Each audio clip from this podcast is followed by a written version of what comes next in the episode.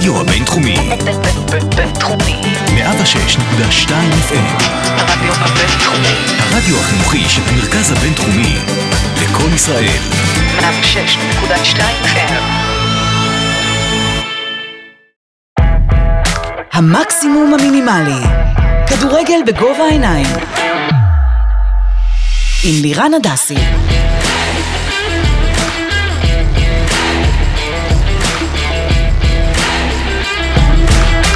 המקסימום המינימלי. כדורגל בגובה העיניים.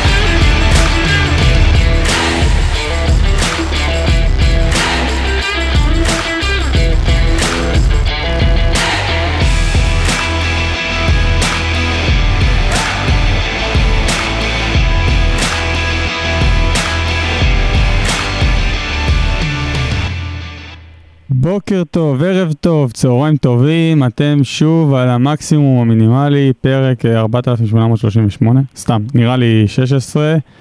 אה, בשלט רחוק ובלוויין, עומר חכימי, מה העניינים?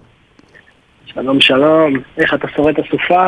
וואלה, אני בסדר, שתדעו שבאתי פה במיוחד באמצע כרמל כדי להקליט, חכימי נשאר בבית, כל הכבוד. כן, אה, מצונן ומקורר, הסופה הכניעה אותו, אבל זה לא ימנע מאיתנו להקליט. אה, ומה שנעשה היום זה פרק סיכום הסיבוב, אה, וכמו כל דבר טוב בצבא, הוא יתחלק לשלוש. נתחיל עם הסיפורים הגדולים של הסיבוב הזה, כסיפור, וגם קצת אה, ניתן בהתחלה באקטואליה, קצת גביע, קצת אה, פיטורי קלינגר מהפועל תל אביב. אה, נמשיך משם למצטייני ומאכזבי הסיבוב לפי קטגוריות, ונסיים בחלק האחרון, ה-11 של הסיבוב, אה, וככה נזרום. אז חכימי, בואו באמת נתחיל עם, ה... עם קצת אקטואליה. אה, רצית לדבר על ערן לוי בגביע, איזה גול. שמע, כשאתה מסתכל על הסיבוב, אה, בוא נגיד בצורה עדינה, יחסית משעמם, לדעתי, ש... שקיבלנו בליגת העל. אני לא מסכים איתך. לגבי המילה משעמם, אני לא מסכים. אה, בוא נגיד, כדורגל לא אטרקטיבי. אני, אתה. יכול להגיד שזהו, שהיה יכול אולי. כדורגל אה, לא אטרקטיבי, ואז אתה פותח גביע המדינה, סיבוב ח'. רואה שני שחקנים כמו ערן לוי ואלירן עטר. וואו, הבישול של אלירן עטר היה וואו. אין להם מקום בליגת העל עכשיו? אבל זה בדיוק הנקודה, אבל זה בדיוק הנקודה, שייקח חכה. ערן לוי לקבוצה כמו הפועל חדרה? לא, אבל זה לא נכון, זה לא נכון. אז רגע, אז אני רוצה להגיד. ערן לוי ואלירן עטר בליגות נמוכות מבחירה, אוקיי?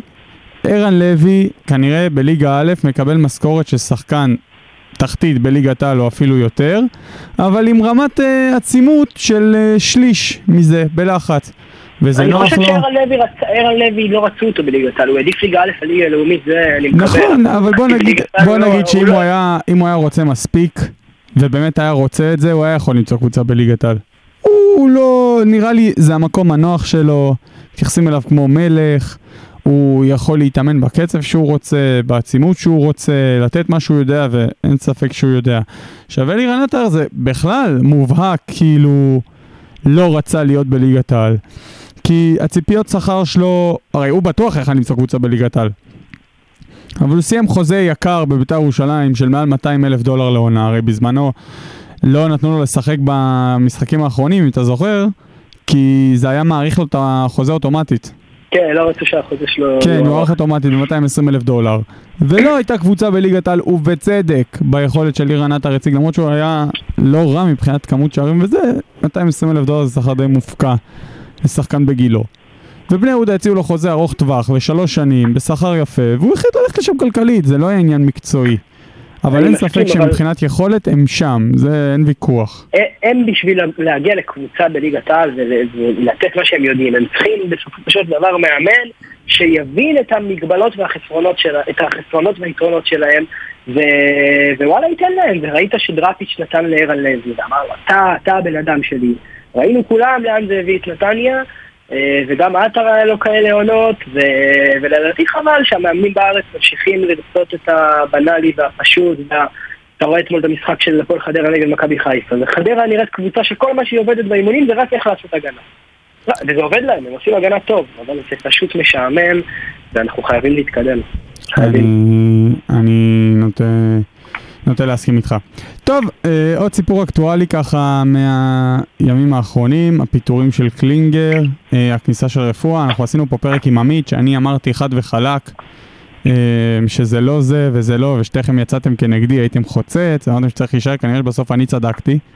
אה, חשתי את תחושות המערכת, באמת אה, קלינגר פוטר אחרי הפסד בגביע לבני יהודה. אני דווקא רוצה להגיד שאני לא מבין כל כך את ההחתמה של רפואה. זאת אומרת, גם איך שהתבצעה, זאת אומרת, התבצעה, לא מבחינת הזמן שלקח, החתימו אותו לעונה, לחצי עונה, עם אופציה אוטומטית לעונה נוספת אם הוא עולה לפלייאוף עליון, אם הבנתי נכון. עכשיו פה תהיה נקודה מפלייאוף עליון, וסביר להניח שהיא גם תהיה שם, בסוף. אז אם אתם מאמינים בקובי רפואה, ואני לא אומר שזה דבר רע, כן? אין בעיה, הוא גם עשה עונה טובה מאוד בקריית שמונה עונה שעברה. מאמינים בקובי רפואה, תנו לו חוזה, ביחד עם בוקסה, עונה הבאה, שיבנו מועדון מחדש, וזהו, הוא... אני. הבנתי שזה דרישה של בוקסה העניין הזה, אני הבנתי ש... שהוא ממש עמד על זה שרפואה לא יקבל חוזה ל... אז, לעונה אז, וחצי. אז למה להביא, אז, אז אני שואל, למה להביא את קובי רפואה אז בכלל? כאילו, בוקסה, שמעתי גם ברעיונות, שהוא אמר, אני לא הייתי נותן לו חוזה גם עם אופציה.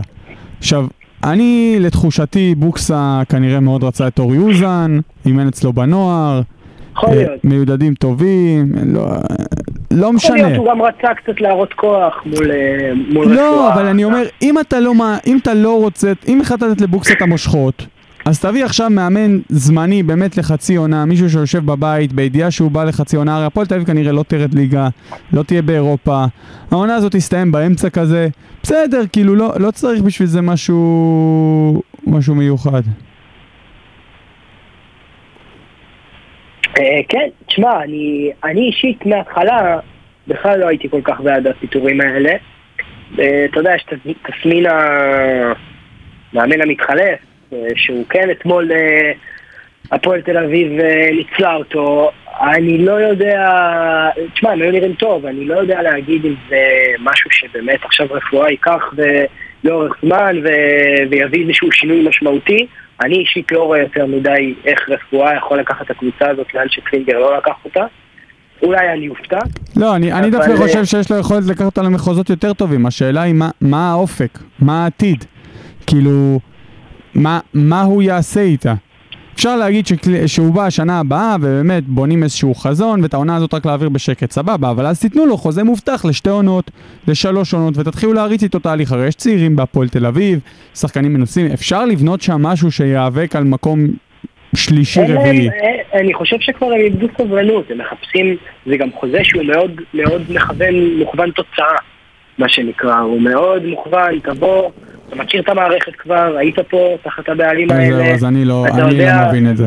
זה לא שהקבוצה במצב. זה לא שהקבוצה במצב קטסטרופלי שצריך מישהו עכשיו שישאיר אותה בליגה. אני לא מבין את זה, אבל אה, לא קטסטרופלי, אבל, הם כן, לדעתי, הם ציפו לי יותר. העונה, הם ציפו, לא שהם איבדו סיכוי לפלייאוף עליון, כמו שאמרת, הם בתמונה מאוד, אבל הם ציפו קצת יותר, אולי בגלל ההתחלה הטובה, אולי בגלל חד משמעית, חד. משמעית, אז, עוד פעם, כאילו מה עושים קדימה?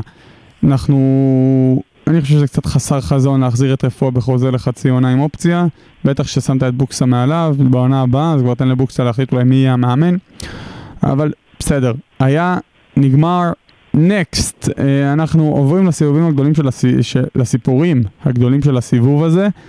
אה, אני חושב שהסיפור אולי הכי גדול זה מה שקרה בבית"ר ירושלים. אנחנו לא נעבור עוד פעם על כל, ה... זה- על כל הסיפור, אבל עוד פעם, חוגג, ואז אה, קומן פורש מאימון וכו' וכו' וכו'. יוסי מזרחי חוזר לאמן. אה, בית"ר ירושלים, אני לא יודע מה אתה חושב, מבחינתי זה אכזבה ענקית, ברמה המקצועית גם. ומעניין אותי לשמוע ממך, מה... מה... לי את המאכזבת? לא, חכה, אל ת... מה אתה חושב שהעתיד אה, העתיד צופן לה? אה, אין לדעת, אין לדעת. כמו שאמר יוסי מזרחי, עוד שבועיים נדע, או ש... או שביתר הולכת לפירוק או לרוכש. אני חושב שאנחנו צריכים פשוט לחכות, כי, כי בצורה הזאת ביתר ירושלים לא יכולה להמשיך להתנהל. אה, בטח לא שאין לה שום מנהל מקצועי ושום דרך ושום... פשוט כלום. ושום כסף, אה, בוא, צריך להגיד את זה. וברמה הזו, וברמה הניהולית. אין לה... כאילו אוחנה לדעתי קצת מסכן. אין לו, אתה יודע, סטלבט של בובה של לילה, שהם דיברו, אם יש לך אה, בעלים בכלא פעם ביום, סטלבט סטלבט, אבל בסוף זה נכון. אין, אין, הוא לא יכול לעשות שום דבר בערך. הוא תקוע. אה, אני חושב ש... שעד שלא... רק הזמן יגיד, אם יגיע רוכש, או שהקבוצה הזאת אולי תמצא את עצמה בדרך לליגה לאומית, ויכול מאוד להיות שאם לא מגיע רוכש, אז זה טוב לה. לדעתי, אבל לא אם לא יגיע רע רוכש, לבית"ר. אם לא יגיע רוכש, לפי דעתי תהיה מכירת חיסול. זאת אומרת, כן. לפחות מה שיהיה אפשר להוציא. השאלה אם מכירת חיסול לא... עוד פעם, המטרה היום של המפרק, של הנאמן, הוא להש... להפעיל את הקבוצה במינימום כסף ולתת לה מקסימום ערך. זאת אומרת, ירידת ליגה מבחינתו לא אופציה, אבל אתה יודע, בסוף נאמן, אם הוא יקבל הצעה טובה על אוחנה, והצעה טובה על שועה, והצעה טובה על, אה, לא יודע מה, על רוטמן, או על אה, אנה ערף, על איתמר ניצן, אז הוא ישחרר אותם בתקווה שזה יספיק, ויכול להיות שזה יספיק, ויכול להיות שלא. אני חושב שזה מדרון מאוד חלקלק בין אולי למצוא את עצמה יורדת ליגה, אם זה לא יצליח כמו שהם מצפים. צריך, אה, מה שנקרא, להישאר על זה. ואני חושב שבאמת השאלה הגדולה זה מה יקרה בינואר, האם יהיו מכירות שחקנים, האם יבוא רוכש. אה, אם יהיה נאמן, בטוח יהיה רכישות שחקנים. כמו שאמרת, הוא ירצה להכניס כסף. אבל עוד. פעם, זה לא בטוח כי תלוי מה יציעו. עוד פעם, למכור בחסר זה... בהפסד זה... זה אופציה, אבל אם סיימת על שועה לפני שנה, מיליון ארבע מאות, ועכשיו יצאו לך ארבע מאות, יכול להיות שהוא לא ימכור. זאת אומרת, זה כמו רכב כזה שהולך לכונס נכסים, הוא לא מוכר אותו במכירה פומבית בכל מחיר. שומר לעצמו גם את הזכות לחכות שהנכס, שהנכס ישביח את עצמו. אז זה לא בהכרח אה, בטוח, אולי אבל נראה השאלות של שחקנים, מישהו שמוכן לקחת אה, חוזים כבדים. לא יודע, אולי קבוצה כזאת כמו הפועל תל אביב שמחפש שחקן שיבקיע גול, אם תהיה מוכן לקחת את שואה. אה, נראה, מאוד מעניין לראות עם בית"ר ירושלים. אני מאמין שבית"ר בסופו של דבר תמצא, את את הרוכש. לא יודע כמה, אתה יודע, הוא יהיה לאורך זמן, או רציני, או, או שחוזה גבה, אבל, אה, אבל לדעתי בסוף תמצא משהו. אנחנו נחיה ונראה. מקווה בשבילה גם, היא בסוף קבוצה חשובה מאוד בליגת העל. טוב, עוד סיפור גדול אה, שקרה העונה, אני רוצה לדבר עליו. מכבי תל אביב, ולא הפיטורים של ון לואן, כי פיטורי ון לואן, משהו שאפשר לחיות איתו. זאת אומרת, זה קורה, שקבוצה גדולה אה, מפטרת מאמן גם אחרי, באמצע סיבוב ראשון. קורה. לא פעם ראשונה, זה גם קרה עם דוניס. לא יודע אם זה היה אמצע סיבוב ראשון, אבל קורה. ההשתהות של 40 ומשהו יום עד ההחתמה של קרסטיץ' זה, זה היה נראה לי, נראה לי הזיה. מה, מה אתה חושב על זה כאחד שמסתכל מהצד על ההתנהלות הזאת? אה, זה נכון שמצד אחד זה לחכות הרבה מאוד זמן, אבל... ובוא, אה, בסוף גם צריך להגיד בכנות, הם לא הביאו פה איזשה, איזשהו קליבר מטורף. כאילו... למה? זה, זה שם. אחי, לא הוא לא, יש מסכים לו איתך, הוא 18 שם. משחקים בתור מאמן. זה כמו אני אגיד לך, למה לא נתנו אז ליוסי בניון מאמן? מבחינת קריירה יש לו קריירה הרבה יותר אה, מרשימה. אה, מה? הוא לקח נבחרת אה, של פיגורות, נבחרת כמו סרביה. והוא דח, לא, הוא דח איתה, קמפיין לא. הוא הדח איתה בבתים במונדיאל, חטף 5-0 ב- במוקדמות אה, ליגת האומות, אני לא זוכר מה זה היה נגד לא, אה, המוקדמות אוקראינה. כן, אבל באותו באותו קמפיין היה להם קמפיין טוב במונדיאל. הם אומנם הודחו, אבל הם, היה להם- היה להם קמפיין קמפיין לא רע. שוב, מכבי תל אביב בעבר כבר הוכיחה שהיא לוקחת את המאמנים האלה שהם לא עתירי ניסיון, אבל כן אימנו במקומות עם קצת רזומה, אה, ומהווה להם את המקפצה לשלב הבא לקריירה, זה קורה לדעתי בזכות הרבה מאוד שקט שנותנים אה, סביבת עבודה שנ- שקיימת בקריית שלום, שעם כל הלחץ לא, והבלגן, השאלה היא האם זה לא. הימור גדול מדי, אה, והשאלה האחרת היא, האם בסוף זה הצדיק את, ה, את הזמן שחיכו לו? אני לא חושב שזה הימור, אני חושב שזה נראה לי, נראית לי כמו דמות שמתחברת מאוד ל... לדמויות שניסו להביא, של המאמנים הזרים שהגיעו למכבי תל אביב. שוב, מאמן... עוד פעם, אבל אה, בתור מאמן הוא לא מוכח. צריך להגיד את זה, בתור מאמן הוא לא מוכח, אין לו קבלה אחת בסדר, להביא. גם, אה, אה, איביץ' הגיע עם... אה, לא, אבל הוא הגיע אחרי עונה אתונה, שהוא עשה, שראו, הוא מגיע אחרי באמת באמת כלום ושום דבר. ודרך אגב, אני חושב שחלק מזה, זה העובדה שהוא קיבל עונה, אה, חוזה לחצי עונה עם אופציה. זאת אומרת, גם מכבי תל אביב לא מאמינה בו מספיק כדי להגיד, הוא הולך לעשות אצלי את הקפיצה. אה, אני לא חושב שהיו מביאים אותו, אם לא היו מאמינים בו. זו דעתי. אה, היה, היה, שוב, היה מאמנים שהגיעו למכבי תל אביב בלי המון רזומה, אה, לא... גם, אה, איך קוראים לו? אה, לא פאולו סוזה, אה, שהיה לפניו.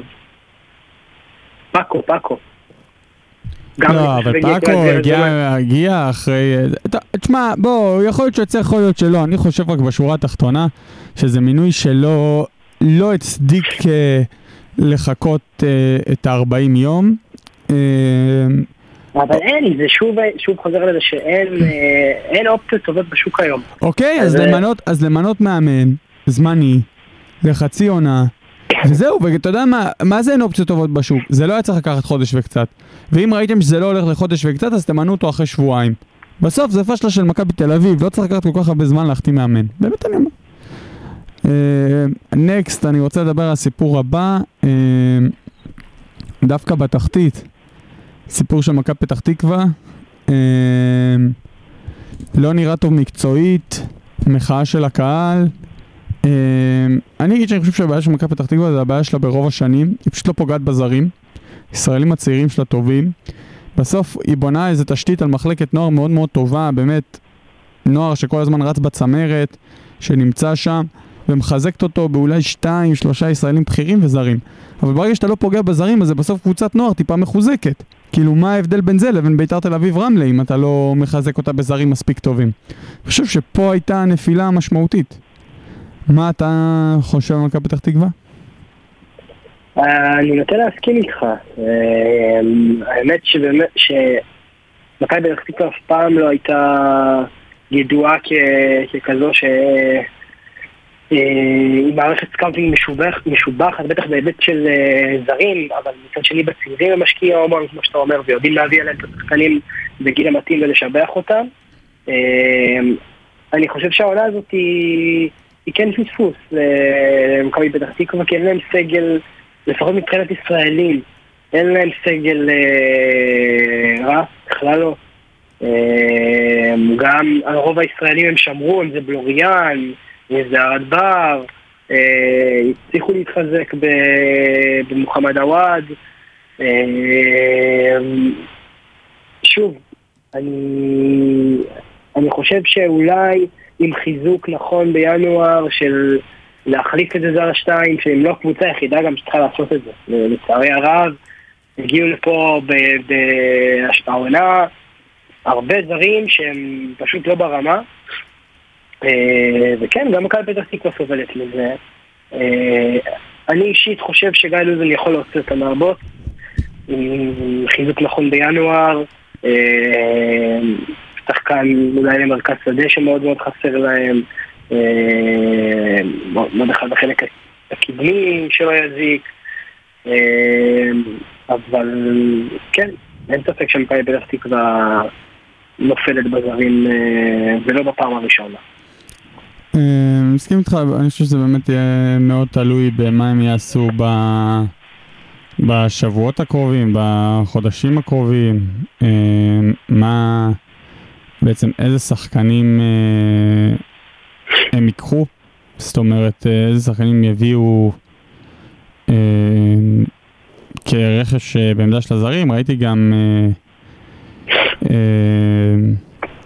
שהם אה, פנו לסולליך, פנו לזה, לא יודע, הם גם מאוד עצבניים דרך אגב, הזרים שלהם, הרבה אדומים, הרבה, הרבה משחק, אתה יודע, אגרסיבי, אבל מוגזם, כזה של תסכול. אה, אז גם נראה לי כבר, יש שם הרבה תסכול. מסכים איתך. אני לא יודע מה קורה שם. בן לא- רייכרד, אני לא אפתח את הדיון הזה, אבל אה, לא- לא נראה לי שזה היה החתמה נכונה, אה, בלשון המעטה. אה, זהו, אה, יש לך עוד איזה. סיפור שאתה רוצה לספר לנו על הסיבוב הזה, או שנעבור ל- לקטגוריות? אני חושב ש... אני, אני אגיד אותו כי... כי אני דווקא לא הכנסתי, לא הכנסתי אותו ל... לנבחרת המחזור שלי, שנדון בו בהמשך. אז חכה, אה, אז לא, אז דבר על זה, לדעתי- דבר על זה אחר כך, דבר על זה אחר כך, ומי לא נכנס לנבחרת שלך, תשאיר את זה. אה, לא, אז אני, אני, אומר את זה, אני אומר את זה כסיפור, כי לדעתי אה, דין דוד, הוא יכול מאוד להיות הסיפור הגדול של העונה הזאת מבחינת מכבי חיפה, כי אני מטפטף פה כבר, אה, כבר חודשיים, שלוש שלחיפה אין חלוץ, ו... ואני אוכל את הכובע ומגלה שיש לה, כבר לא, לא יצא לנו להקליט כבר. בשבועות האחרונים, וזה בדיוק אתה עדיין היית צריך לשמור את. זה לנבחרת המחזור, חכה, אולי הוא יהיה אוקיי. סיפור ואולי לא. טוב, אנחנו מסיימים בחלק הזה, כבר נמשיך עם הקטגוריות שלנו של המאכזבים והמצטיינים. המקסימום המינימלי. כדורגל בגובה העיניים. עם לירן הדסי.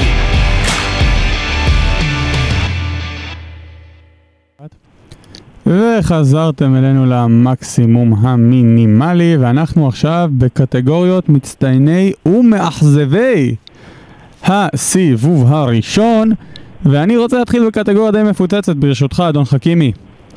אה, ואני אשמח לשאול אותך, מי הוא מאמן הסיבוב שלך? אה, אז נראה לי יהיה לי תשובה קצת אה, מפתיעה, לא, חלילה מפתיע. עוף על זה. אבל מאמן הסיבוב שלי הוא שרון מימר. בחירה ראויה מאוד. אה, אני חושב שעם הרבה הרבה מאוד צניעות, אה, גם ברעיונות, גם בדרך שלו, הוא בנה קבוצה מאוד מאוד מאוזנת בסכנין, אה, קבוצה שיודעת מה היא רוצה מעצמה. אתה יודע, אמנם יש גם שחקנים כמו קיאל, קאבה, נדבר עליהם בהמשך, אבל הוא... יש גם איך מאמן לוקח אותם והופך אותם לקבוצה, והדבר הכי בולט מבחינתי זה הצורה שבה הוא מנצל את קיאל כממש עוזר מאמן שלו על המגרש, ויש הרבה מאמנים שהיו באים עם אגו ואומרים מי זה בכלל, ושיחק בפרמייר ליג וזה, ואני המאמן ואני הקובע, אבל אתה רואה איך הוא יכול, איך הוא יודע לקחת את, ה, את, ה, את הידע שלו ואת הניסיון שלו, ופשוט להיעזר בו, ואני חושב שזה מעלה מאוד גדולה לבן אדם בכללי, למנהל בכל תחום לשתף פעולה. אם מסובבים אותו, ומימר עושה את זה נהדר, ושאפו על איפה שהוא מעמיד את סכנין היום, ואני מאחל לו ש... שזה גם ימשיך ככה. קודם כל אני, אני מסכים איתך מאוד, אני חושב שהייתה בחירה מאו- מאוד מאוד ראויה, מאוד ראויה. אה, אני חושב שמימר, צריך להגיד אובייקטיבית, יש לו סגל להתמודד על מקום רביעי לפחות. זאת אומרת, לא טוב כמו של שלושת הגדולות, אבל לא נופל ואפילו עולה על רובן של אה, הקבוצות האחרות, קיבל את גיא מלמד, את קיאל, את מרואן קאבה, זה באמת שחקנים שהם ברמה יחסית גבוהה לליגה הזאת. אה, אני חושב שאם היינו זה גם אומרים... סגל שהוא בנה, יש לציין. כן, שזה פעם ראשונה בערך שהוא בונה סגל וגם מסיים סיבוב איתו. אה, כן. עוד פעם, גם משחקים שמו כסף והכל, אבל עדיין, אה, אני חושב שזו בחירה מצוינת, אני חושב שסכנין נראית נהדר, אני חושב שבאמת קיאל בעונה אה, מצוינת, ואני חושב שבגדול, אם היינו אומרים בתחילת העונה אה, שמימר יהיה מקום שלישי, אה, אני לא חושב שאולי, לא הייתי מהמר על זה, אבל לא הייתי בשוק, זאת אומרת, לא הייתי חושב שמכבי תל אביב תסיים אחריו, אבל לא הייתי סופר מופתע, כי אני חושב שכן יש להם סגל טוב, עם זאת, עם כל הלחץ בסכנין ועם כל ההתנהלות, לעשות אה, עונה, אה, סיבוב כזה של 21 נקודות, אה, זה עדיין אה, מאוד מאוד מרשים. צריך לה, להגיד בו בעת שהוא רק שלוש נקודות מפלייאוף תחתון. זאת אומרת, זה מדרון מאוד מאוד חלקלק, שיכול גם אה, שהקערה תתהפך עליו. אה, נכון שהוא גם עם משחק חסר ביחס לחלק מהקבוצות, אז הוא יכול גם להיות שש פתאום, אבל בוא נגיד אין לו את הטווח ביטחון הזה של להגיד סכנין בטוח תהיה בפלייאוף העליון, אני מאחל לו שיהיה לו. אה, כי אם כן, אני חושב שבהחלט קבוצה שיכולה להילחם על המקום הרביעי, אה, שאולי, לא, בעצם מקום רביעי מוביל לאירופה? רק עם השלושת. הגדולות, הגדולות לוקחות גביע, נכון? כן. כן. אבל עדיין, כל הכבוד למימר, אכן בחירה ראויה. הוא גם היה בין המועמדים שלי. אה, עוד אה, שתי מועמדים שהיו לי ב- בקאדר, מה שנקרא. אז הראשון הוא קורצקי, שחדרה עשתה סיבוב מעולה. אה, באמת, פלא- אה, נאבקת על הפלייאוף העליון, וכל פעם אנחנו אומרים את זה, זה לא מובן מאליו, זאת אומרת, סגל שחקנים של חדרה לא יותר טוב משל אה, בית"ר ירושלים, ולא של מכבי נתניה, ואפילו לא משל אשדוד, ווואלה, הם גם פתחו נהדר, הם, הם נחלשו בחצי הראשון, אבל להזכיר לכם שהם פתחו את העונה, אה, לא הפסידו למכבי חיפה במחזור הראשון, לא לבאר שבע במקום השני, אה, במשחק השני, פתחו חזק, ואני חושב שעל זה מגיע לקורצקי מחמאות. אה, עוד, סליחה, שתי מאמנים שהיו אצלי בפול, אז השני זה רבש, שאשדוד פתחה נורא, אבל אני חושב שזאת, זה מראה על גדולה של מאמן, שפירקו לו את כל הסגל בקיץ, לקחו לו את כל הכוכבים, דין דוד ושלומי אזולאי וגורדנה וכו', ועדיין, נכון, לקח קצת זמן, אה, ועדיין הוא מצליח לייצב את הקבוצה, והנה הם כבר נראים יותר טוב, נכון, אתמול הפסד להפועל תל אביב קצת תבוסה, אבל בגדול הוא הצליח לייצב, וזה מראה על יכולת של מאמן. שפירקו לו את כל הסגל ובכל זאת הוא מצליח עם סגל לא נוצץ בלשון המעטה להעמיד קבוצה תחרותית מאוד שנראית טוב, נכון שלקח איזה זמן להתחבר וזה היה נראה רע מאוד בהתחלה, אה, אבל על זה מגיע לו שאפו. השלישי שהיה קרוב זה אלישע, שבסוף אני חושב שהפועל חיפה בנו קבוצה טובה, הם היו נראות מולה, הפציעה של תורג'מן ממש ממש שיבשה להם את התוכניות, ממש אבל. כן. אה, אני חושב שבינואר הם יהיו חייבים להביא עוד חלוץ אה, שיהיה גיבוי, אבל בגדול אה, באמת עונה מוצלחת מאוד, ואלישע אחרי כמה שנים לא, לא, לא גדולות, בוא נגיד לא בטופ, לא בצמרת, אה, נראה שהם יהיו שם, לפחות מרגיש לי. אה, אבל לא כל אלה בחרתי אה, להיות מאמני הסיבוב, אני בחרתי את רוני לוי. אני חושב ששתי סיבות מגיעות לרוני לוי להיות מאמן הסיבוב. אחד, אחת, אני חושב שהיו המעטים שחשבו שבאר שבע תסיים ראשונת הסיבוב הזה, אם uh, להיות כנים, למרות שאני מההתחלה חשבתי שיש לה סגל מצוין שצריך להיאבק פה על אליפות, כן? אבל לא יודע אם הייתי מהמר שהיא תסיים ראשונה. הדבר, השתי אלמנטים האחרים זה העובדה שהם סיימו סיבוב בלי הפסדים. שזה מראה על חוסן מנטלי מאוד גדול, וזה לא דבר שהוא מובן מאליו, לסיים סיבוב שלם בלי הפסדים. ושלוש, שזו קבוצה בעצם חדשה לגמרי כמעט. ובכל זאת הוא הצליח לחבר אותה ליחידה לוחמת שלא משחקת כדורגל גדול, למרות שבמחזורים האחרונים זה כבר נראה קצת יותר טוב, לפחות לפרקים. אבל אני חושב שעל כל הדברים האלה, על, על איחוד הקבוצה ובניית הקבוצה והחוסן המנטלי שהוא בנה בה, אמ, ולסיים סיבוב שלם בלי הפסדים, שזה אירוע די נדיר במחוזותינו, על כל זאת ועוד, אני מעניק לרוני לוי את אה, מאמן הסיבוב, מה אתה חושב על הבחירה שלי? אה, בחירה, בחירה ראויה, שוב, אין ספק. תשמע, דיברנו על זה, רוני לוי הצליח לבנות אחרי הרבה מאוד שנים קבוצה בצלמו, קבוצה אה, שהוא באמת יכול מאוד להיות, ייקח אותה. באיזושהי קונסטלציה לאליפות. אה, אני אישית אמרתי, ואני אומר שאני פחות מתחבר לסגנון שלו ול... זה חד משמעית. אלא זה, ו- וזה הסיבה גם שאני נמנעתי מלבחור אותו, אבל אה, תשמע, גם מבחן התוצאה, גם בסופו של דבר הצורה שבה באר שבע משחקת, שזה כמו... תשמע, אבל צריך להגיד, אני חושב. שאנחנו, אני חושב שאנחנו קצת, אה, קצת קשים עם, אה, עם רוני לוי, כי כשאיביץ' שיחק פה כדורגל מזעזע, באמת, מזעזע, אבל לקח פה אליפות בדריסה, כולנו עמדנו ומחאנו כפיים, נכון, לא, לא התלהבנו מהכדורגל, אבל עובדתית הוא עשה את זה. וכן, כנראה שרוני לוי לא מבריק, אבל וואלה, הוא מביא נקודות, הוא מביא תוצאות, וזה בסופו של דבר המבחן הכי חשוב. הכי חשוב, אה, ואני חושב שעל זה מגיע לו כל הכבוד, אה, והוא הבחירה שלי. אה, בואו נלך ככה לקטגוריה מעניינת.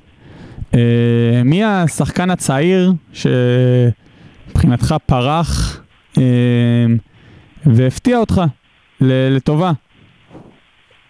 אה, אז זהו, זה גם, זה גם הצעיר שלי וגם סוג של הפריצה. אז זהו זה, אני, אני רק אגיד, יש לנו גם את קטגוריית השחקן הצעיר, גם פריצה וגם השחקן המשתפר, שלפעמים הן יכולות להיות uh, חופפות, אני ככה ניסיתי להפריד אותם, אבל אם הוא גם השחקן הצעיר שלך וגם הפריצה שלך, אז עוף על זה, זה מותר. כן, אז, אז המקרה שלי הוא שניהם, כי אני לא יודע, שנה שעברה היה בלאומית, אז אני לא סגור כמה, כמה הכירו אותו. אל תגיד לי שבחרת את. ג'אבר, כי אם כן אנחנו בבעיה. לא, אה. לא, לא, ג'אבר.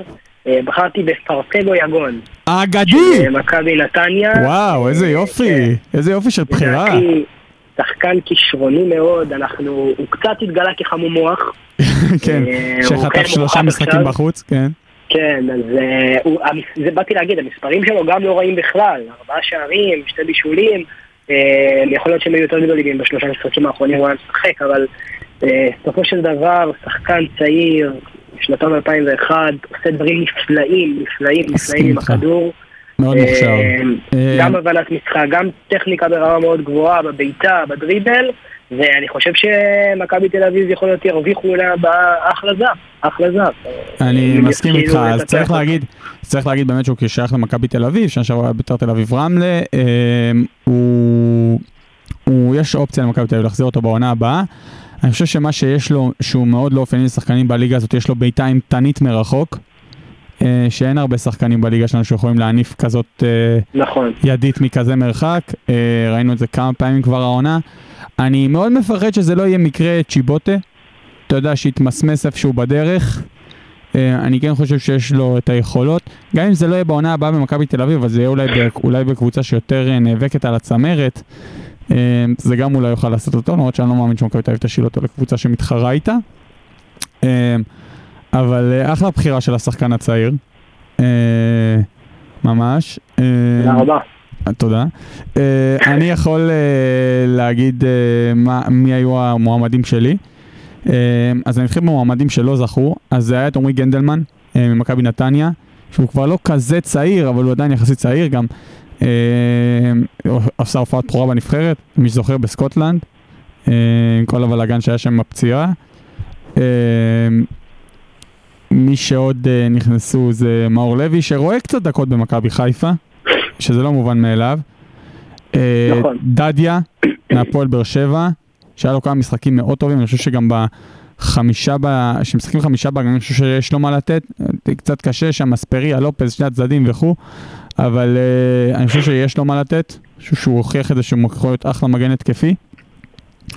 אה, ושתי החבר'ה שהיו יותר קרובים, מה שנקרא, לצלחת, אה, הראשון הוא אושר דוידה, שגם אתמול נתן צמד, זה כבר אחרי הסיבוב, אבל עדיין אנחנו רואים שחקן מאוד מאוד כישרוני, עם אחד על אחד ברמה מאוד גבוהה. כן, אני גם חשבתי עליו, אה, אה, אין ספק, אין כן, ספק שהשנה הוא מביא. את עצמו, אני חושב שהוא לגמרי לגמרי פוטנציאל, אני חושב שהוא לגמרי צריך לצאת החוצה, כי עוד פעם, יש לו יכולת באמת ברמה מעל הליגה בקטע הזה של אחד על אחד, והזריזות והטכניקה. אה, אני חושב שיש הרבה מאוד מה ללטש. אם נשווה את זה למנור שיצא מפה הרבה יותר צעיר, הוא היה אה, הרבה יותר מלוטש בדברים האלה. אה, אז הוא לא מספיק מלוטש, עדיין מאבד כדור, הוא מזכיר לי קצת את אה, אוסמן דמבלה. זאת אומרת, מאוד מהיר, מאוד טכני, אבל לא מספיק תכליתי, יותר מדי עיבודים, אבל כישרון יש. אה, ומי שסיים אולי במקום השני בדירוג הזה זה היה דניאל פרץ, השוער, מכבי תל אביב. אני חושב שזה פחות על היכולת שלו, יותר על עצם זה שהוא תפס את עמדת השוער הראשון במכבי תל אביב, שזה לא דבר שמובן מאליו. אה, בגילו הצעיר, קיבל זימון לנבחרת הבוגרת כבר, אה, ועל זה מגיע לו הכל, אבל למרות כל זאת, השחקן הצעיר שלי הוא מחמוד ג'אבר, האגדי, וואלה. כן, ממש. אה. בן בחירה 22, ראויה מאוד. כן, בן 22, שחקן של מכבי חיפה, צריך להגיד, הוא לא שיחק המון השנה, בגלל שהוא נפצע, אבל, אבל, כשהוא שיחק הוא היה מצוין, פשוט היה מצוין, השערים נגד בית"ר ירושלים, הוא היה מעולה, הוא גם שחקה, בש- הוא זכה בשחקן החודש, נכון? כן. בחודש שאני... חודש זה. אוקטובר. נכון. הוא באמת היה מצוין, אה, הוא... כשהוא יחזור לפול כושר וזה, זה יהיה חתיכת כאב ראש ל... לברק בכר. אני חושב שגדל פה אחלה אחלה של קשר מרכז שדה למכבי חיפה. אה, ואתה יודע, כשאתה אומר מצטיין, הוא זכה בשחקן החודש. והוא הגיע משום מקום, אני חושב שעצם זה שמנהלת הליגה נתנה לו את אות ההצטיינות, אני חושב שמי אנחנו שלא ניתן לו את אות ההצטיינות. אה, אני חושב שיש בו הרבה פוטנציאל, הוא איפשהו נעלם שם בין כל האבו פאנים והלווים והרודריגזים ו... וכו', אין ספק. והמוחמ... והמוחמדים. אה, עצם זה שהוא בכלל נכנס, צריך להיכנס להרכב בסגל שיש לו קישור זה, נכון, אבל זה גם היה בגלל הפציעה של. אבו פאני, צריך להגיד. זה... כן, מופני ונטע, זה, אבל... אה, אבל עוד פעם, צריך לנצל הזדמנויות, גם נטע לביא נהיה שחקן נכון. בוגרים, בגלל שהוא ניצל הזדמנות, פתאום הקפיצו אותו, היה טוב, שיחק, והוא היה טוב מוחמד ג'אבר, ואני חושב אה, שמגיע לו את כל הקרדיט על כך, ואני חושב שהוא יכול להיות אחלה אחלה של שחקן. קיצר, אתה מאשר את הבחירה שלי. מאשר בגדול, אה, תשמע, חשבתי עליו גם מאוד, אה, זה, אני בסוף גם אמרתי שאני לא אתן פה יותר מדי חיפה וזה, אבל אה, אין ספק שהוא בחירה הרבה יותר מראויה. אחלה. Uh, עכשיו נתחיל לתקתק קצת יותר מהר את הקטגוריות, כי אנחנו בלחץ של זמנים, מה שנקרא. Uh, אז מהשחקן הצעיר, uh, אז בעצם אמרת שפריצת הסיבוב שלך... uh, כן, אני נותן אותו גם ל- זה. לגויגון. אז אני אגיד שזה קטגוריות די חופפות, אבל אני נתתי איזה... לאביב אברהם, שגם כן עשה הופעת בכורה בנבחרת בגיל 26-5, זה לא מובן מאליו. אה, אני חושב שהוא גם שחקן סופר מוכשר, אה, יש לו יכולות, ואני חושב שזה כן איזשהו סוג של פריצה, למרות שהוא כבר הרבה שנים במכבי נתניה, הוא תמיד היה כזה מתחת לרדאר. ואני חושב שזה אחד שכן יכול לעשות את הקפיצה. כן יכול לעשות אה, מעבר. אני חייב להגיד שאיתו התחרה על התואר אה, לירן סרדל, אה, אבל אה, הוא יקבל אצלי את הקרדיט במקום אחר, אה, על העונה הנהדרת שהוא עושה. אז זה מבחינתי מבחינת פריצת הסיבוב, היו שם אה, גם גיא בדש. מהפועל ירושלים ורותם חתואל, אה, אבל זה, זה נסגור את פריצת הסיבוב. אה, השחקן המשתפר, אתה רוצה שאני אתחיל? יאללה, שוט. סבבה. אה, אז אני אגיד מי היו, מי היו המועמדים מבחינתי, אה, שכולם אה, היו אחלה מועמדים. גוזלן בחדרה, שעושה אחלה עונה. אלון תורג'מן, שפתח נהדר ובאמת היה מצוין ביחס למה שהוא היה בעונה הקודמת. רז מאיר, רז מאיר, השחקן המשתפר, אתה יודע, פתאום כבר לא מדברים כל כך על עמדת המגן הימני כאילו כאיזה חיסרון מטורף. סטריין, אתה יודע, הוא מזכיר קצת את משומר, מגן כזה שכל הזמן מביאים לו שחקנים על העמדה והוא נשאר יציב. אז אני חושב שבאמת השנה השיח הוא הרבה פחות על רז מאיר. אה, הוא הרבה יותר על הבלמים, על הפציעות בקישור, על שרי. כבר פחות מדברים עליו ביחס לעונה שעברה. אתה מסכים איתי בתור אוהד? אה, נכון. השיח הוא הרבה פחות אה, על עמדת המגן הימני. אני חושב שזה גם חלק מזה זה היכולת שלו. זאת אומרת, הוא, הוא יותר יציב. כן, אבל זה עדיין, עדיין לא... לא נכון. אתה יכול להגיד שזה עדיין לא ב-level של מכבי חיפה, אבל מבחינת משתפר. זאת אומרת, אני חושב שזה שיפור מאוד גדול, כי שנה שעברה באמת כל הזמן השיח היה על מגן ימני, מגן ימני, אין מגן ימני, אין מגן ימני, ואתה רואה, בסדר, לא, לא מדברים על זה כבר אה, מי יודע מה. אה, עכשיו, ה- בוא נגיד המועמדים היותר חזקים שהיו זה שון גולדברג, אה, בלם מכבי חיפה, שיפור אדיר. אה, ממש נהיה עוגן אה, בהגנת מכבי חיפה, אה, אני חושב שאף אחד לא ציפה לזה, גם הוא בעצמו עבר לשחק בלם, נהיה בלם בעצם השני אחרי פלני של מכבי חיפה וכל הכבוד לו. עומרי גלאזר, שהגיע כשוער שני לבש, אה, ובעצם הוא השוער שספג הכי מעט בליגה, וגם ביכולת טובה מאוד, זאת אומרת, הוא טוב, זה לא מקרה. אתה מהנהן בהסכמה, אני מבין. כן, כן, לא, אני מאזין, אני רוצה בטח לשמוע מה הבחירה. טוב, אז יפה, אז שתיים, האלה שהיו ממש ממש קרובים לפודיום, ממש קרובים למקום הראשון, הם, הם אייד אבו עביד וקני סייף.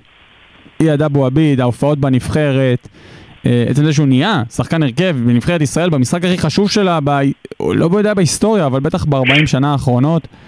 אה, אני חושב שמגיע לו הצמד נגד מכבי חיפה במשחק הגדול ההוא. אה, וכו', וקני סייף שבאמת נותן עונה נהדרת באשדוד, ממש, לא בטוח שהוא יישאר שם אחרי ינואר, נראה נהדר, גם אתמול שער נהדר נגד הפועל תל אביב. אה, ובסוף, אחרי כל זה, השחקן המשתפר שלי הוא רמזי ספורי. רמזי ספורי שכבר בעונה שעברה הושאל לאשדוד, זאת אומרת הוא היה חלק מעסקת תגיב יחזקאל. אמרו לו יאללה לך הביתה מוטי שלום ותודה תשחרר אותנו מהחוזה שלך, אתה, זה לא זה. דאבל בשיעורים, בשערים ובישולים, יותר מעשרה, הבקיע שלושה שערים בביתה חופשית. אה, נראה נהדר, פשוט נראה נהדר, אתה רואה את הקציירים של באר שבע, גם אם אתה רואה את כל המשחק, רק רמזי, בועט, בועט, מוסר, בועט. תמיד היה פוטנציאל גדול, שנתון 95, גבוה, אתלטי, בעיטה טובה, זה אף פעם לא התחבר לו ברמה שציפו, והשנה זה מתחבר לו, והוא נראה מצוין. אה, לגמרי. אני חושב ש... שברור לכולם כבר שההצלחה של באר שבע הרבה מאוד בזכות, אה, בזכות אנזי ספורי, הוא מביא את, ה... את החיבור ש... שרוני לוי בעצם מחפש בין, ה... בין הקישור האגרסיבי ל... לרוקאביצה, לחוד. אה, הוא מוציא לפועל כמעט הבלעדי של הפועל באר שבע אפילו. אה, ויש לו חלק ענק במקום שהם נמצאים בו כרגע. אה, אני יכול להגיד שגם אני מאוד מאוד התלבטתי לגבי לשים אותו להשתפר, בכלל, כאילו כל השמות שנתת, כמעט כולם עברו לי בראש. כולן, כולן יפות, כולן חכמות, אבל ש- רק אחת זוכה. אבל אה, זהו, אז אני התלבטתי בין שניים, אני בסוף כן, אני רואה ש... לא- למרות שלא כל כך התכוונת לזה, אבל אני, בגלל שבחרתי במשתפר את תורג'מן, אז מאוד רציתי לתת פקל ישראל את הפריצה, כי לדעתי אה, זה נכון שהכרנו אותו, אבל הוא נעלם מעינינו בשנים האחרונות, אה, והחזרה שלו ככה לקדמת הבמה של הכדורגל הישראלי, לדעתי סוג של חלפה, חלפה לידינו, כי הוא פשוט עושה דברים מדהימים באשדוד. לא, אני חושב, אני לא חושב שהיא חלפה, אני חושב שיש שיח מאוד מאוד חזק עליו כחלק מההשתפרות של אשדוד, ואני חושב שזה לא מופרך בכלל שאחת הגדולות תשים עליו יד בינואר. אני לא פוסל את זה לגמרי. כן. אני חושב שהוא עושה דברים מדהימים, אתה לפעמים רואה את הכדרור שלו, ו- ואתה אומר שזה זה נראה משהו שלא שייך לפה. אמ, וזה זה הפריצה שלי, בנוסף גם למ- למספרים שהוא, פתאום כשאתה מסתכל על המספרים שלו לעומת ההשפעה על המשחק, אתה רואה ש, שזה אולי כאילו צריך עוד טיפה ליטוש, אבל אה, אני בטוח שגם זה, שגם זה יגיע. השאלה היא אה, עוד פעם, מי- מי מהגדולות באמת תשים עליו יד? כאילו זה הכי מתבקש זה הפועל באר שבע, אבל אני לא יודע מה הוא יכול לתת בשלושה בלמים. מכבי חיפה לא תביא אותו, היא עמוסה בשחקנים.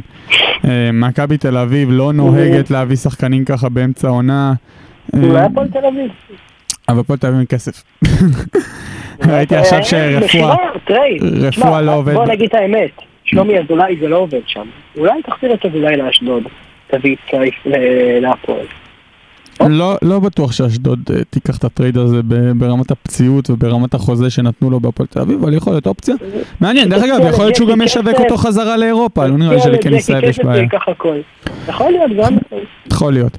טוב, אז אה, אחלה אחלה בחירות, אחלה אחלה אחלה של בחירות כן, אפילו. ותורג'מן אתה יודע, אין מה להגיד, הבן אדם אה, תשע גולים, כן. תשע משחקים, חבל מאוד שהוא נפצע, אולי כן, אולי בעצם לא חבל אם אתה אוהד מכבי חיפה. לא, אני חושב שזה חבל, אני חושב שבאמת הוא בחור מאוד כן. סימפטי, גם- בליגה. שתי, אין- אה, מישהו ששונא אותו, אני חושב שכולם איחלו לו הצלחה ושמחו לראות אותו ככה. מצליח, אה, וחבל שזה לא זה. טוב, אה, שתי קטגוריות, אה, שלוש קטגוריות אחרונות, סליחה. אה, מי הוא זר הסיבוב שלך? יש לך שזה אותו זר של הסיבוב? אה, חד משמעית בוגדן פלניץ'. כן, אה, זה היה קל, אה? כן. אה, ממש קל פלניץ', אה, אני יודע היחידי שאולי התלבטתי איתו זה אולי אה, מיגל ויטור. אה, אחלה פלניץ', אה, ממש, אה, אה, אני חושב שהוא מהבלמים היותר טובים שנחתו פה. אה, באמת, אה, עוד פעם, היכולת האתלטית, הגודל, המנהיגות, הוא עוד לא חתום לעונה הבאה, נכון? יש שם איזה אופציה, זה, לא סגרו את העניינים. כן, עדיין לא. מה, לא. אני מאמין שזה יסתדר. הוא רוצה, הוא רוצה. כן, אני מאמין שמכבי חיפה לא תוותר עליו. צריך להגיד, זה לא התחיל טוב. כאילו... אה, אה, התחיל צולע. התחיל מה- צולע, אבל... התחיל צולע, אבל מהר מאוד. אה, מהר מאוד חיפה הבינה מה מה יש לה בידיים. אה, והוא גם היה קצת הגיע ל... הגיע למכבי קצת בתחושות, עברה עליו תקופה לא פשוטה, היה לו שם בלאגן עם אה, בוקרשט, כן, כן נתנו לו לשחק, לא נתנו לו לשחק, היה שם מאבקים משפטיים, הוא הגיע מאוד, מאוד טעון, מה שנקרא. אני חושב אבל שזה ההוכחה השקט שצריך לתת. זמן. צריך לתת זמן. כן, עם הזמן, עם השקט שהוא קיבל, אה, זה עשה את שלו. אה, אין ספק, כל הכבוד לבוגדן פלניץ', באמת. אה, זה נראה טוב, זה... השאלה היא באמת כמה שנים הוא גם יכול להישאר בחיפה, אתה יודע, תמיד יש את הגרידיות של רוצים עוד, ושחר ידוע כלא אחד שפותח את הכיס אה, בצורה מטורפת, אז אה, מעניין מה יהיה. אה, יאללה, מריצים קטגוריות. יאללה. אכזבת העונה, גם קבוצה וגם שחקן. אז אני אתחיל שאכזבת העונה שלי אה, כקבוצה, אז היו הרבה מועמדות, אמרת בית"ר ירושלים, מכבי פתח תקווה, אני חושב שמכבי תל אביב היא המאכזבת שלי. אה, גם על ההתנהלות, גם על איך שזה היה נראה, אה, גם, אה, גם היכולת, אה, זאת אומרת, אני התקשיתי למצוא נקודות אור בעונה הזאת של אה, מכבי תל אביב. בגלל זה מבחינתי זה העקב אכילס. קבוצה שלך, ביתר, כן, אז אצלי זה ביתר, גם שאר הקטגוריות נכנסות לשם. כמובן שביתר, אף אחד לא ציפה ממנה לרוץ לאליפות העונה, אבל, אה, אבל כן, לא, לא, לא חשבת שזה ייראה כמו שזה נראה, ברמה של קבוצה שלא ראויה. לא ראויה לשחק בליגת העל, פשוט ככה זה נראה. אה, אני לא יודע אם יש כל כך מה, מה לחפש אשמים, כי, כי השם המרכזי הוא בכלא, אז אני לא יודע איזה, איזה עוד אה, עונש יותר גדול הוא יכול לקבל, אבל, אה, אבל אה, ביתר במצב לא טוב, אה, גם השחקנים שנמצאים שם, יש להם חלק מאוד גדול, כי הם לא יכולים להיראות כמו שהם נראים, אה, בגלל זה זה מתקשר גם. למאכזבים שלי מבחינת שחקנים, שזה אה, ישראלי זה, זה אורל דגני, שלדעתי אה, לא מביא שום דבר ממה שציפו ממנו להביא כשנתנו לו להנהיג את מרכז ההגנה של ביתר ו- ובזר המאכזב שהקשת אז גם זה בביתר ובחרתי את אה, בואצ'י חלוץ שהגיע כ- כשם, שחקן סייג בנבחרת גאנה, קיבל זימון, כמו דרך אגב בנבחרת גאנה, שאני לא, כאילו מנסה להבין מה קורה שם בנבחרת הזאת, אה, שהם מביאים אותו. מאוד מה- מפוקפק. כן, אז, אה, אבל, אבל בסוף שחקן עם רזומה, שיחק בכוכב האדום, הגיע שערים. אבל לא הגיע ובית"ר בשיאו. לא הגיע. בשיאו.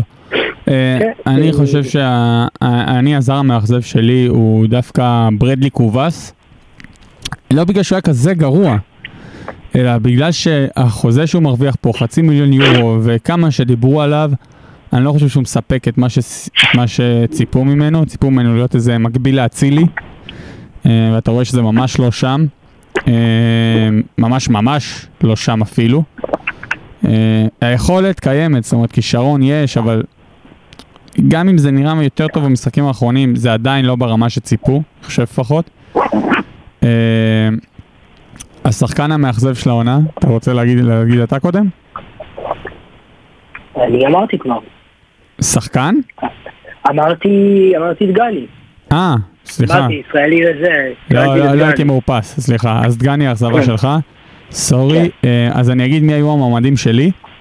אה, אז אה, דרך אגב, גם במאכזבים הזרים, אז גם עם קובס אני, אני רוצה להכניס את אה, הרננדז ואת ג'רלדש אה, כחלק מההגנה של מכבי תל אביב, ההגנה הכי גרועה בליגה. הכי גרועה בליגה.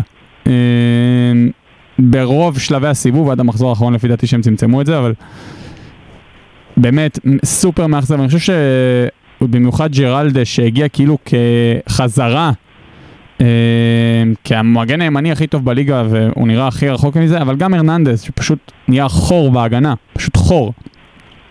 אה, אז הם אה, היו חלק מהאופציות. אז אני יכול להגיד ששתי שחקנים שהיו מאוד מאוד קרובים להיות אכזבת העונה. אז הראשון זה חנן ממן, שכחלק מהריצה של הפועל חיפה הוא ממש ממש לא הורגש. גול ראשון לפי דעתי הוא נתן עכשיו נגד הפועל ירושלים. גם עבר איזושהי טרגדיה אישית, אחותו נפטרה, אבל uh, אני חושב שאם נניח את זה רגע בצד, אה, כל העצב שבדבר, אה, לצורך העניין גם מקביל אה, לעופרי ארד, אה, עם כל האסון שקרה לו עם אבא שלו, נראה ששניהם, למרות שעופרי עכשיו די חוזר ודי נראה יותר טוב ולאט לאט משתלב, חנן ממן זה לא, זה לא נראה זה, העונה. אני מאחל בשבילו שכן, אני חושב ש... שנחה עליו הרוח, מה שנקרא, הוא באמת אה, שחקן top ליגה. אה, המאכזב השני שלי הוא אופיר קריאף, אפרופו ביתר. אה, הוא סט לעמדת הבלם, חלש מאוד מאוד, ראינו את הגול שהוא חוטף שם אה, לפני שבועיים שהוא מנסה לכדרר ברחבה. זה לא זה, זה לא העמדה שלו, אני לא חושב שיש לו מה לתרום שם. אה, איך אתה עם המועמדים עד כה? אה, מסכים, אני חושב שגם, אה, אין ספק שקריאף לא חף מפשע בכל מה שקורה. לא חף מפשע בית"ר. זה, מה זה הגדרה כן. נחמדה? טוב, אבל... אה? אני, בחרתי בדגני כי אני פשוט חושב ש... שהציפיות היו יותר גדולות? בתור בטח בתור בלם, בתור, אתה יודע, בלם בלם נבחרת. נבחרת, כן. אני מסכים איתך. אני חושב שהשחקן, אבל באמת, שהכי מאכזב העונה, כמה שזה יישמע, זה היה, כי הוא בא מהמובילה. הוא דור מיכה. דור מיכה הגיע בקיץ כאיזשהו שחקן שהוא אמור לעשות את ההבדל עבור הפועל באר שבע, ושמו הרבה כסף, והחזירו אותו, והרבה לחץ תקשורתי על כן להחזיר ולא להחזיר, ובאמת החזירו אותו. ועד עכשיו הוא לא תרם. זאת אומרת, הוא גם מתח באמצע את ההamstring, חזר, אבל אה, דרך אגב, קרה מזה הדבר הכי טוב שיש, כי רמזי קיבל את המקום ורמזי נראה נהדר. אבל אני חושב שלדור מיכה מאוד קשה לשחק בקבוצה שהיא לא קבוצה שמניעה את הכדור, זאת אומרת שהיא קבוצה שיותר מתגוננת. האיכויות של דור מיכה בתור מוסר מהטובים שהיו פה נפגמות מאוד. אני חושב שיהיה לו מאוד קשה להביא את עצמו לידי ביטוי ב-5-3-2 ש... שמשחק אה, 5-4-1 או 5-3-2, בכללי בחמישה בלמים, חמישה שחקני הגנה, יהיה לו מאוד קשה להביא את עצמו לידי ביטוי, מיכה, שהוא לא יכול להיות כל כך שחקן חופשי בקישור. אני חושב שעד עכשיו הוא אכזבה, וזה בעיקר ביחס לכמות הציפיות המטורפת שהייתה כשהביאו אותו. אני חושב אבל שזה גם הרבה, גם פשוט כאילו מקבל מספיק קרדיט, אז... אה, אבל בהתחלה גם הוא קיבל בחשבון. קרדיט, עד הפציעה הוא קיבל, והוא לא היה טוב. זאת אומרת, הוא לא. כן, אבל הוא לא, הוא לא, הוא לא השחקן שרוני לוי, הוא לא, הוא לא השחקן שרוני לוי, אה, אתה יודע, אולטימטיבי מבחינתו, נכון, כן. אבל עזוב, עזוב רגע להשפיע. מבחינת רוני לוי, אתה, כשאמרו לך בקיץ, הפועל באר שבע מחתימה את אה, את דור מיכה. ציפית שהוא יהיה שובר שוויון. ברור שציפיתי, אבל, ברור. ברור, אבל בסוף אתה, אם אין לך מאמן שבא ולוקח את ה... לוקח אותך ונותן לך, אז- אז קשה, זה אין מה לעשות, קשה... אה, דור מיכה הוא שחקן צריך שקט, לדעת שבונים עליו, שנותנים לו. אה, כמו הרבה מאוד שחקנים יצירתיים, אז זה נכון ש, שציפיתי שזה יהיה אחרת, אבל אני מסתכל, אה, אני מסתכל גם על שחקנים יצירתיים אחרים שעברו אצל רוני לוי, ו- ומה מה היה איתי עם רוני לוי ובלי, ואני קצת חושב שזה לא רק עליו האשמה. כן, אבל התזה הזאת, אתה מבין, נופלת בקטע של רמזי, שנגיד פתאום רמזי פורח תחתיו. אה, טוב, קטגוריה אחרונה, שחקן הסיבוב. אה, אני יכול להגיד את המועמדים, בוא נגיד ה top שלוש מבחינתי היו קיאל וספורי, שהיו מאוד קרובים, אבל אני לא חושב שללא ספק אה, שחקן הסיבוב שלנו הוא אותו שחקן, לא? הוא מהצידי? עומר אצילי. אה, עומר אצילי באמת, השליטה שלו בליגה אה, היא ממש בלתי מעורערת, אני לא זוכר הרבה שנים, זאת אומרת, מאז זהבי, שחקן כל כך דומיננטי אה, מבחינת אה, יכולת, אה, מבחינת אה, מספרים. אה, דרך אגב, אפרופו סיפורים שרציתי להגיד מקודם, בתחילת הפודקאסט, אז הקרנות, תרגילי הקרנות של חיפה. אה, שזה חתיכת סיפור והוא חלק גדול מהם.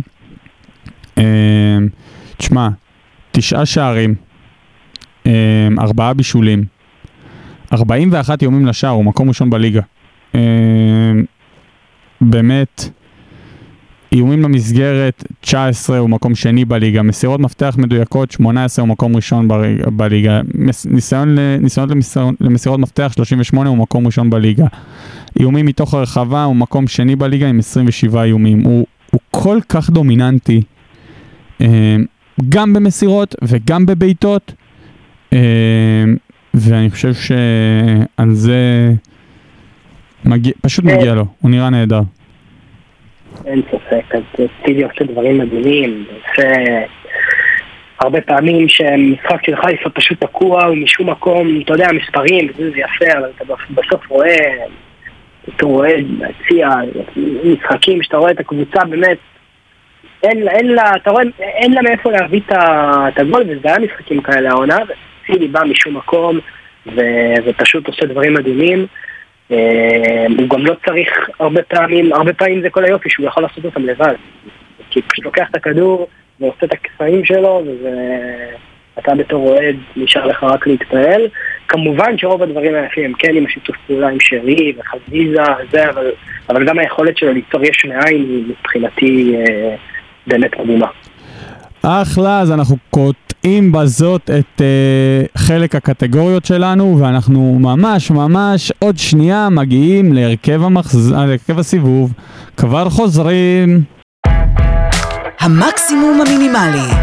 כדורגל בגובה העיניים. עם לירן הדסי.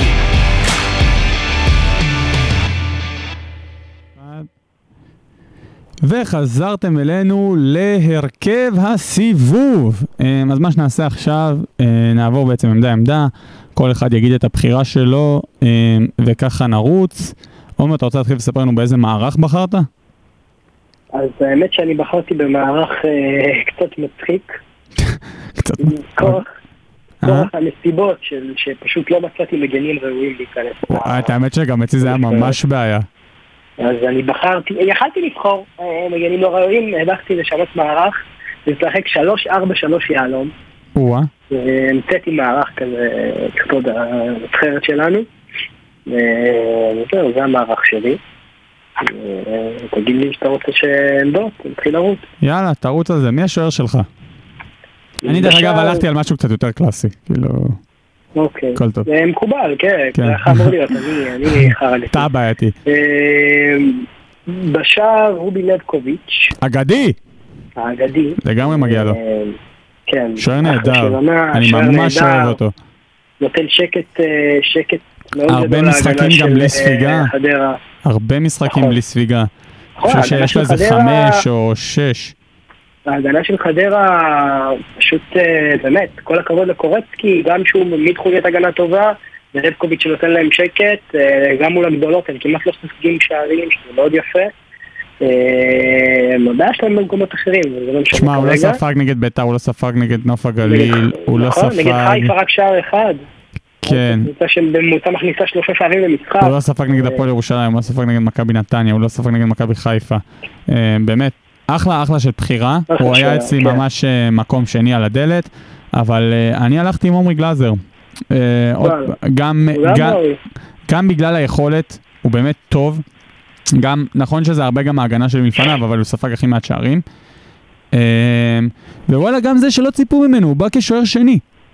והוא, והפציעות והכל, אבל הוא השתלט על עמדת השוער הראשון, ווואלה, מגיע לו. באמת, אני חושב שמגיע לו, הוא באמת גם. מציג יכולת טובה. אמ, בלמים, אה, אצלי אוקיי. הצמד הזה מ- מיגל ויטור ופלניץ'. לך יש שלושה. שם מאחורה אמרת, נכון? כן, אז לי שלושה, אז אני בחרתי גם את ויטור פלניץ' וסיסא גם מהפועל חדרה.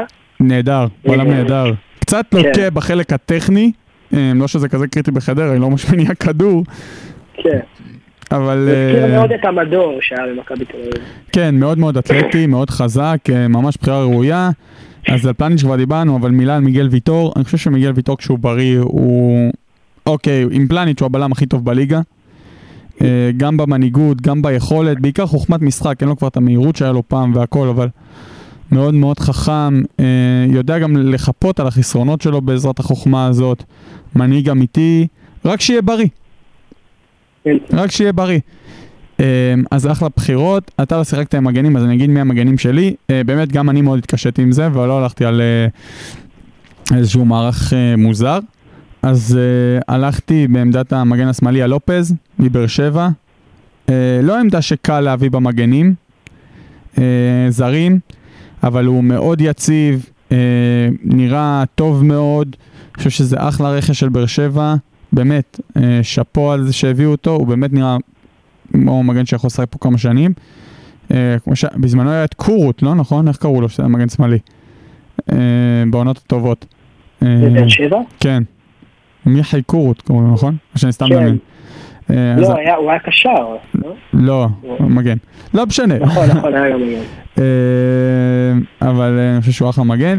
ומגן ימני, באמת, עוד פעם, מכורח הנסיבות, אה, בחרתי את רז מאיר. כי באמת לא ראיתי שמגן ימני יותר טוב. שקלתי את בן ביטון, אה, אני חשבתי שזה היה טו פצ'י. אה, כן, אבל- הוא- הוא- הנתון- המספרים שלו טובים, ה- הצורה שבה הוא מסתייע להתקפה של הפועל מאוד טובה, אבל הוא, ואני מבין את ההתלבטות, הוא בסוף, תשמע, הוא עושה מלא חורים. הוא- כן, זה- זה הוא לא מאבד מספיק את זה הרבה טוב. פעמים במהלך המשחק, אתה- אתה- הסטטיסטיקה שלו יפה, אבל- אבל בסוף הוא הוא עושה בעיות. תשמע, גם בסוף הייתי צריך לבחור את המגן הימני הכי טוב. האם אתה יכול להסתכל לי בעיניים ויש לה- ולהגיד, לא. אתה יכול להגיד שהוא לא מספיק טוב רז מאיר, אבל האם יש לך מגן ימני יותר טוב אה, ממנו? לא, לא, כן, אני מסכים, לא, בגלל זה אני העדפתי לא לבחור. הגיוני. יאללה, אה, רוץ על הקשרים שלך.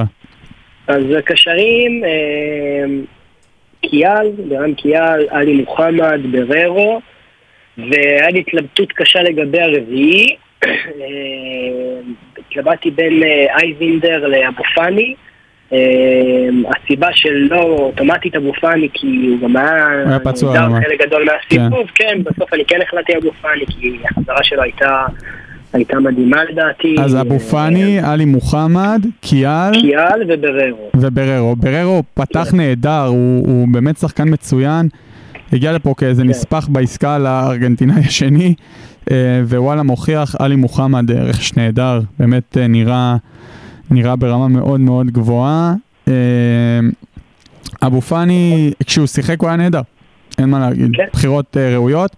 אז הקישור שלי שונה בתכלית השונות. אה, הוא קצת, אה, זה, אני משחק עם שלוש ו... ואחד קצת אה, לפניהם, אז שלושה קשרים, אה, אז בחרתי את קיאל, את לירן סרדל מהפועל חיפה שעושה עונה נהדרת, אני חושב שהוא חייב לגבי זימון בחירה, חייב, כן. נראה נהדר. כן. רמזי, אה, שנראה מצוין, ודולב חזיזה, כקיצוני במערך הזה, נגיד שרמזי משחק כנף שמאל, שנכנס לאמצע.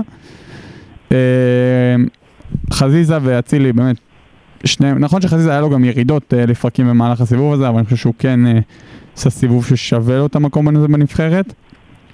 אה, ובחוד ההתקפה, השתיים שלי הם אה, אלון תורג'מן אה, ואצילי. יפה, אז די דומה, אני שמתי בהתקפה את אה, אצילי, תורג'מן וספורו. ו? ורמזי ספורו. אז תורג'מן אצלך בחוץ. לא, אצילי, תורג'מן וספורו. אה, אצילי תורג'מן וספורית, מה, השמיעה שלי כבר לא, לא חדה כמו פעם. כן, זה השלוש שלי למעלה. טוב, אחלה אחלה הרכבי, אה, הרכבי סיבוב, כמובן שאתם מוזמנים אה, לערער עלינו ולשלוח לנו תגובות. עומר, המון תודה. תודה אנחנו רבה. ראינו המקסימום המינימלי, שנזכור את הסופה עוד כמה ימים, יום יומיים. ואתה כמו חדש. יאללה עומר, רק בריאות, יאללה. תרגיש טוב, ביי, תודה לכם. שהאזנתם, עד לפעם הבאה, ביי ביי. המקסימום המינימלי. כדורגל בגובה העיניים. עם לירן הדסי.